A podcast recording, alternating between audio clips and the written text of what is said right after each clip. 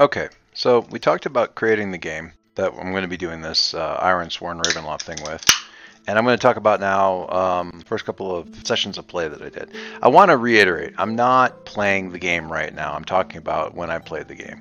Um, I'm going to start playing it again, and I'm going to do that as actual play where I'm recording it. But for right now, what I'm doing is sort of recounting the first uh, series of sessions that I that I did and kind of where things left off, uh, partly just to catch everybody up, and uh, partly to remind myself because it's been a little while. Um, I just I, I, had to stop for a little while, uh, not for any reason in the game, just had ran out of time to do it. So I'm trying to get spun back up so I can get going again. All right, so we've got gesture this way. We've got Bridget, Brigida. We got Brigida. Uh, she's ready. Um, got her set up in stats. I did all of this stuff largely in Roll20, um, just for myself because they have a great sort of character keeper in there and character sheet, all that kind of stuff. Um, and I was able to capture screenshots of the uh, dice rolls as I was going and that kind of thing. Uh, the first couple of sessions I did using a uh, app for Ironsworn that is on Android, but I don't think that's being updated anymore, and it wasn't really working that well for me. Um, so anyway, so now got the basic background for the character We've got the essential setup for the world, and it's time for me to sort of again, I'm doing this as solo play, right? So I'm doing this as um, I am both the GM and the player, which is why the oracles that come in Ironsworn are so important because you really can't. It's not as easy to surprise yourself when you're doing a game. Uh, the oracles and the dice help you interject unexpected events into a story that would otherwise just be you sort of daydream. Um, and that's what I really appreciate. And this game, more than any other game I've ever run into, does it really, really well in a way that is accessible. I've seen solo play oracles and tools and stuff in the past, and they're just terrible. They're just, they're just, they're not user friendly. They're, they're not inspiring at all. And uh, for whatever reason, Ironsworn, the stuff that Shawn Tompkins makes, is just top notch. It's great. It, it hits me right where I live in terms of giving me good ideas, and I really like it. So, step one here, part one, first session. I need to en- envision my character's recent history. So, Brigida's doing the Far Warden thing, which boils down to the Far Wardens, the way I'm realizing it, are really sort of the unappreciated Rangers of the North thing from Lord of the Rings. Um, you know, helping small communities with beasts and monsters, informal road raid patrols, whatever. Um, which is another one of my jams. You know, that whole Rangers of the North thing is, is definitely, I feel that. So this is good for me. Um, but all the while, she's got her ear to the ground for word of these far wardens who've gone missing over the years. She she takes these more seriously, uh, since one of the missing far wardens is her mentor, Reinhardt. Um, there's whispers, there's rumors about these disappearances within the order, uh, many of which are obviously fantasy, superstition, guesswork. Um, but a few threads float to the surface. You know, a, a letter here, a summons there. Um, the name that keeps coming back up is Barovia. It's a barony, uh, allegedly um, or county that, that's little more than fog and mountain valleys that no one seems to know how to find. At least no one that Briggs talked to seems to know how to get to the blast. That's the recent past. Um, since this is basically me reliving an old classic D&D module, though, I'm actually going to start the story in a tavern. Okay, uh, here's what I wrote down because I was I was what I was doing as I was playing this thing was I was writing everything down. I was recording it in a uh, Google Doc, and uh, when I got to the point where there was like some sort of scene design or something like that, I sat back and built myself some fiction. Sometimes I borrowed that stuff from the module, um, the original Ravenloft module. Sometimes I just wrote it out myself, or I wrote out the dialogue, all that kind of stuff. So here we go. To a far warden, this is just another dull tavern in another drab town in a province whose name I can't remember. Just passing time between the challenges of the road. Outside the inn, a bone-chilling fog lies over the town this evening, draping everything in a clammy blanket. The damp dirt of the street shines dully in the light of street lanterns. It's no time to be outside. But inside, the food is hearty, and the ale is surprisingly passable. A fire crackles in the hearth, and the tavern is alive with the tumbling voices of country folk. Suddenly, the tavern door swings open. A hush falls. Heavy booted footfalls and the jingle of spurs wind through the silence. Brightly colored clothes are draped in loose folds around these two new arrivals. One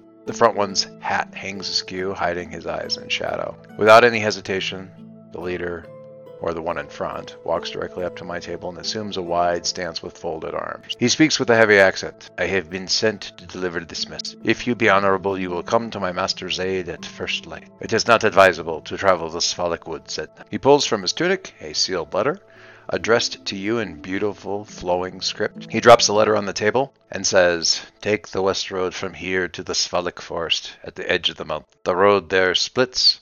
The one leading into the forest will, in time, bring you to mountain passes. There you will find my master in Barovia. Brigida's heart thumps at the name because she manages, but she manages, she thinks, to remain Outwardly expressionless and cool, she says nothing, does not immediately make any move to pick up the letter. Amid the continued silent stares of the patronage, the Vistani, who's a roaming trading clan, turns and strides to the bar and says to the barkeep, Fill the glasses, one and all, their throats are obviously parched. He drops a purse heavy with coin on the bar, and with that he leaves. The babble of tavern voices resumes, although it's somewhat subdued. The letter is lying before me. It's dated yesterday, so Barovia can't be that far away. And the parchment is seal is a crest that I do not recognize. So I open up the letter and call for more ale. The letter reads, Hail to thee of might and valor. I, a lowly servant of the township of Barovia, send honor to thee. We plead for thy so desperately needed assistance within our community. The love of my life, Irina Kolyana, has been afflicted by an evil so deadly that even the good people of our town cannot protect. She languishes, and I would have her saved from this menace. There is much wealth in this community. I offer all that might be had to thee and thy fellows if thou shalt but answer my desperate plea. Come quickly, for her time is at hand. All that I have shall be thine. Kolyan Indirovich, Burgomaster. Okay, so this is exactly the kind of lead that Brigida has been looking for in her personal vow, but at the same time, this letter meets all the requirements of a formal request for aid from the Free Wardens. Hail to thee of might and valor, and so forth. Aside from what I want, I pretty much have to at least go and meet whoever sent me the letter to see if I can help because they pretty much invoked the Free Wardens. So I am going to begin the game by laying my hand to iron and swearing an iron vow to help the village, if I can. Now, the thing with uh, vows in Ironsworn, I mean, it's right on the tin. Ironsworn, you, you swear on iron, and you, it's sort of an MMO kind of thing. You kind of have multiple quests, multiple vows going at any given time in varying levels of difficulty. So the thing about finding out the secret behind the, behind the free wardens, that's quite a difficult quest. It's it's time consuming. Um, troublesome quests, which are the lowest level ones you can get, will complete relatively quickly. Um, or can be completed relatively quickly. And then they go from troublesome to dangerous, uh, which still can wrap up pretty quick. Um, uh, I can't remember what the middle one is. Fearsome starts with an F. Um, and then you get on to like, uh, you know, the, the the the topmost one and the second from topmost one take quite some time to complete. And your background quest that you start out with, your background vow, in this case, my uh, finding out the secret to the uh, history of the free wardens, the, the disappearances, is the second from the top, which can take a ton of time to conclude, which is fine because it's the whole backstory thing. It's what's going to be going on kind of in the background. Um, so you have multiple of these things going at any given time, and you're working towards completing them. The cool thing about them is there's no real reason that different quests at different levels of difficulty um, aren't can't be completed by the same action. Okay, so you might take an action that gets you that advances one of the vows that you made that's only troublesome, uh, which is great. But at the same time, it's also a tick on this epic quest of finding out more about the free world. Um, I really, at this point in time, if I was being particularly gen- generous, I would give myself a tick just for finding out how to get to flipping Barovia. Um, that towards that is movement towards finding out what happened with all these free wardens who have uh, vanished. I did not do that in the game, but that's partly me just not really understanding. Uh, still learning the game. Anyway, so let's talk about. Uh, I'm going to swear an iron vow to uh, come to the aid of Barovia. So let's take a look at this thing. So, swear an iron vow. When you swear upon iron to complete a quest, write your vow and give that quest a rank. Then you roll plus heart. If you make this vow to a person or a community with whom you share a bond, you can add plus one. I am not doing that. Who's rolling? So Brigida is rolling because Brigida is the only one rolling. And this is the roll that I got. Now, this is, I don't like this interface. Uh, this is off the uh, Android device. and uh, this this is actually me rolling a one, I think, and adding three from my heart. But it displays very poorly uh, in here. The way that it shows, it doesn't show that that's really set up. But you can see I rolled and I'm adding three and I got a four. So the way the dice mechanic in Ironsworn works is you roll one six-sided dice. So this it's like Powered by the Apocalypse in terms of the sort of success arc, although it's a little flatter. Um, it doesn't have the bell curve that, that the 2d6 of most Powered by the Apocalypse games has. But the way the challenge dice work and stuff, it gives you a similar kind of feel. It's a little bit swingier. I will say it's a little bit swingier. So what you do is you roll your action dice and then you compare it to two tens, two 10 side dice with no modifiers. They never have modifiers. And then if you beat one of the dice, but one of the dice beat you, that's that mixed success that's common in Powered by the Apocalypse games. If you beat both of the challenge dice, that's a that's a strong hit. That's what they call a strong hit. Uh, the mixed one is called a weak hit, and if both of the if you fail to beat, and you do have to beat them, if you failed to beat both of the challenge dice, then you fail. Um, or something goes horribly awry. You get what you want, but it's you know things get much worse. Uh, and then compounding that is the question as to whether or not the challenge dice came up doubles. If they came up doubles, uh, then either and you beat them, then it's like a crit success. It's it's really really good. And if you are beaten by them and their doubles, things get ec- especially bad. Um, in this case, it's it's a pretty typical kind of result, I get a mixed success. So I'm determined, but I begin my quest with more questions than answers. So I take plus one momentum and I envision what I do to find my path. So I kind of have directions. Uh, momentum, again, is a resource that you can use to modify rolls. Uh, uh, and I'm starting out with a momentum of two, which is sort of the baseline. You can go into negatives with it, and the highest you can go is 10. Um, so we'll talk some more about that uh, when I get it. In this case, I'll just um, uh, go from where I am. So I beat one of the two, mixed success, the results of which are indicated at the bottom of the image. Um, I've got questions, more questions than answers, which is true. Um, at least I know which way to go. So I'm going to Barovia, and while I don't think it's going to be a particularly horrible journey, I think there could be complications. So I'm going to use a move, a series of moves uh, that they use in Ironsworn called Undertake a Journey. I'm only going to make it a troublesome journey, which opens up the door to complications without making the whole game just about getting to the main action. You can do that. You can do where there's going to be some sort of epic journey that you're going to be taking. Um, you know, you could do the entire thing from the Shire all the way out, or say Rivendell all the way to Mordor, and do it as a journey. Um, with action interspersed, but every sort of move along the map is a roll to advance that thing. You could do, you can absolutely do that. You that would actually be a super cool game. In this case, it's just intervening action that can offer some complications. So I'm going to do it as a troublesome thing to just kind of open the door without it overwhelming it. Since the journey is only troublesome, every success on the Undertake a Journey will tick three boxes on a progress bar that's 10 boxes long. The closer I am towards the end, the towards the end of the whole track, uh, and you'll see what this looks like as I get down through here. Um, the closer I get to the end of the track when I try to conclude the journey, the better the chance that that journey is going to be somewhat consequence free, or at least it's going to end well. So, uh, next morning, the the old Svalich road. Okay, black pools of water stand like dark mirrors along the muddy roadway. Thick, cold mists spread a pallor over the road.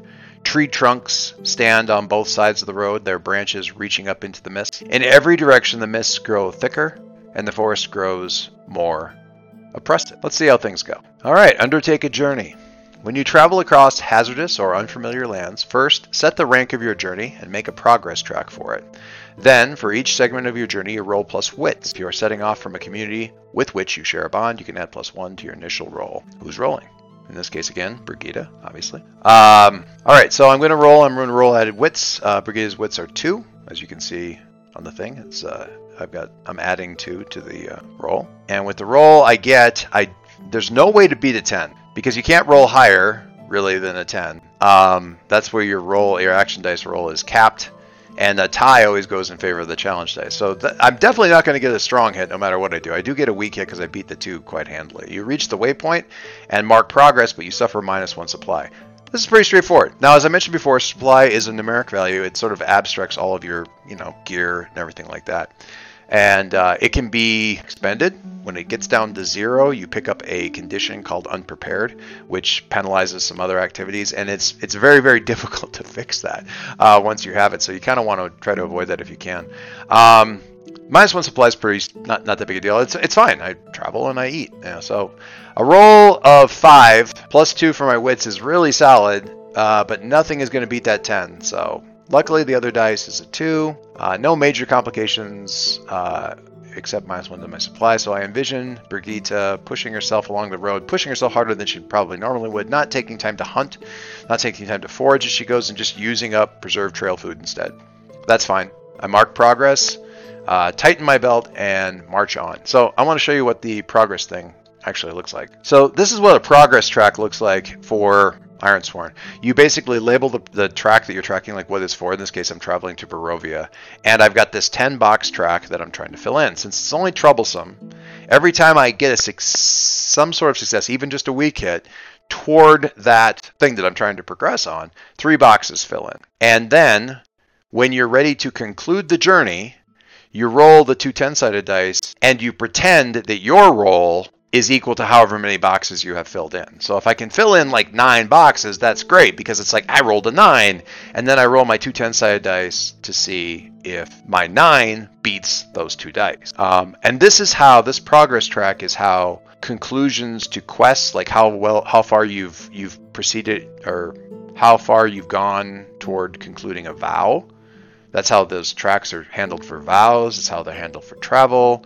Um, it's how they're handled for fights against monsters. You have to fill up the bar and then conclude the fight, you know, that kind of stuff.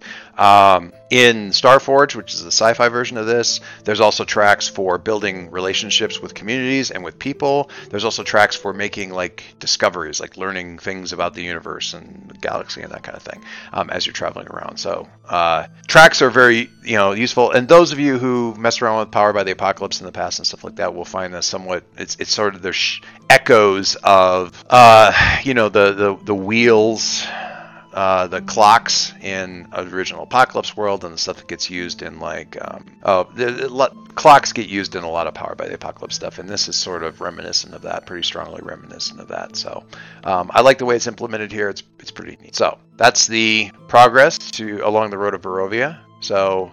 Uh, that gets me to what I know in the um, from the module. Well, uh, I say that this that gets me to the sort of the borders of Barovia, like to the gates. So I dug this up off the internet. Uh, I think it's from one of the other Ravenloft source books, but it's a great picture, sort of, of the the gates of Barovia as they're described in the original module. But somebody did some uh, much more modern, I think, art for that for the gates art, which does not exist in the original module. So uh, you know, I'm not just I'm not just using the original book, but that's fine.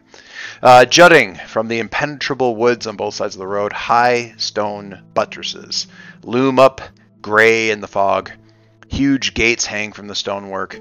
Two statues of armed guardians silently flank the gate. Uh, their heads, missing from their shoulders, now lie among weeds at their feet. They greet you only with silence. I like this vibe. It's got a little bit of the Argonath from Lord of the Rings in it. Um, but it's got its own little flavor, which is pretty great. It's a lovely vibe. Uh, Brigitte passes the gates, enters the lands of Barovia itself. The fog somehow colder, denser. The sun seems robbed of its warmth. So let's roll that undertake a journey move and see how things progress. All right, traveling again, and I'm just to cut right to the roll here. And the roll. That's a colossal fuck you from the dice. Uh, okay. I am waylaid by a perilous event. Pay the price. Ouch. Okay.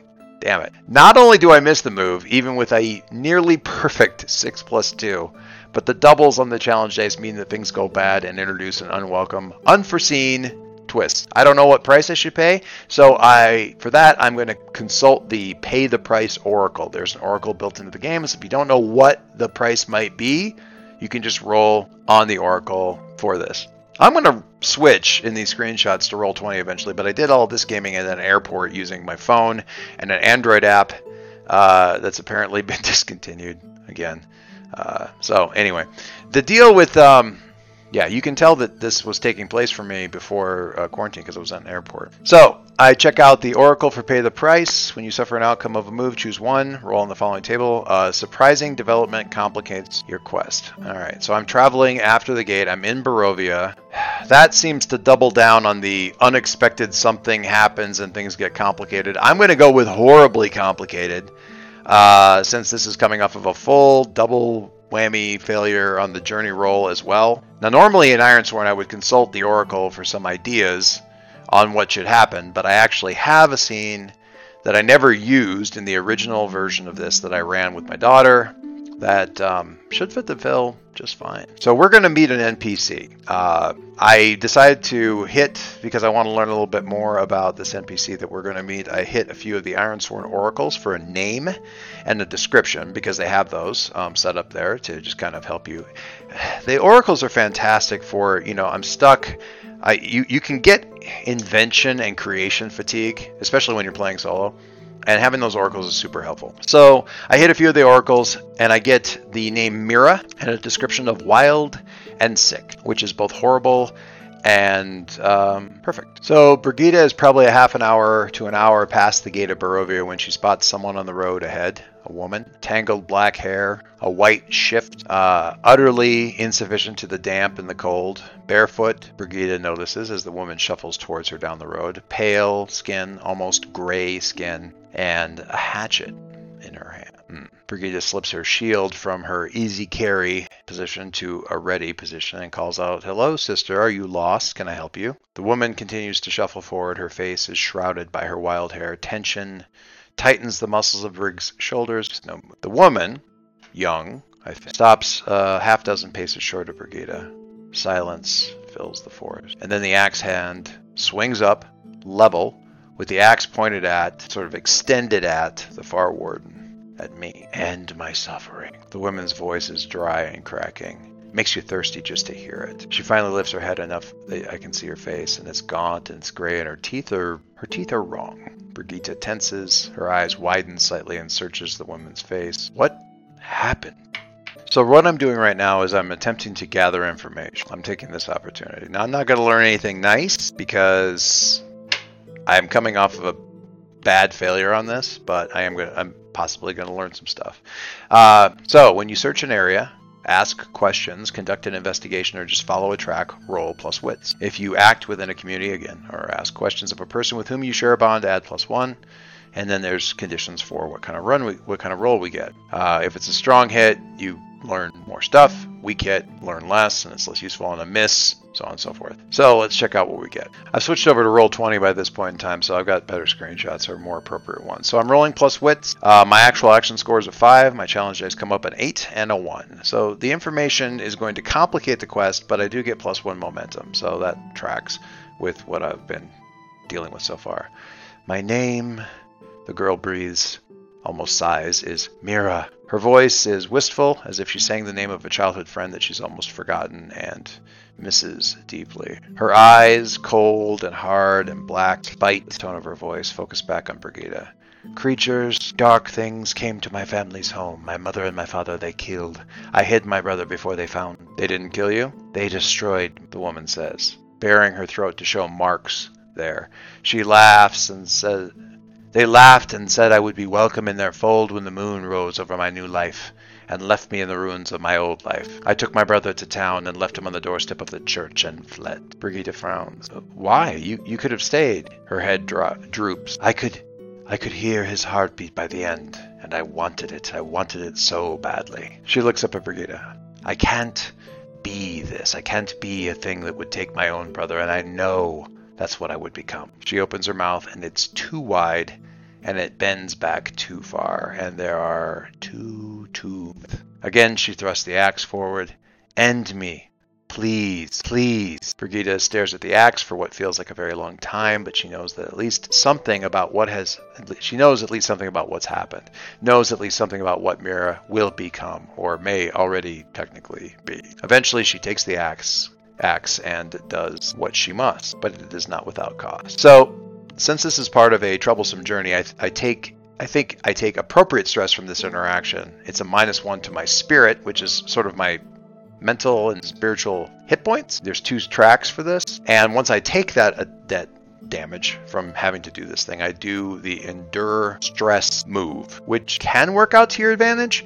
In that, if you roll really well on that, you can kind of shake off some of the damage that you take. So you know, every hit does not land as hard as you think it does, and some hits land harder than you think than you expected. So here's the move: when you face mental shock or despair, suffer spirit equal to your foe's rank or as appropriate to the situation. If your spirit is zero, suffer minus one moment, minus momentum equal to the remaining spirit that you're supposed to take. Then roll plus heart or plus spirit, whichever one is higher. Who's rolling? So my spirit is still. I actually did this wrong on here. My spirit is still uh, four at this point, so I should have rolled plus spirit. It doesn't really matter in this case since my dice were fine anyway. Uh, my roll ended up being a Actually, it was a 10, but uh, it was a 9 at least against a 2 and a 3. So I get a full success, a strong hit, and I get to shake it off. If your spirit is greater than 0, uh, suffer minus one momentum in exchange for plus one spirit. You know, strong hit. This is pretty good. Since my spirit is above zero, it's four after I took the hit. I have the option of dropping my momentum by one to take a plus one to spirit. Uh, the scene with Mira takes the energy out of my step a little bit more than a little bit, but um, I'm able to shrug off the damage to my spirit. I like that, and I like not being down in spirit this early in the game.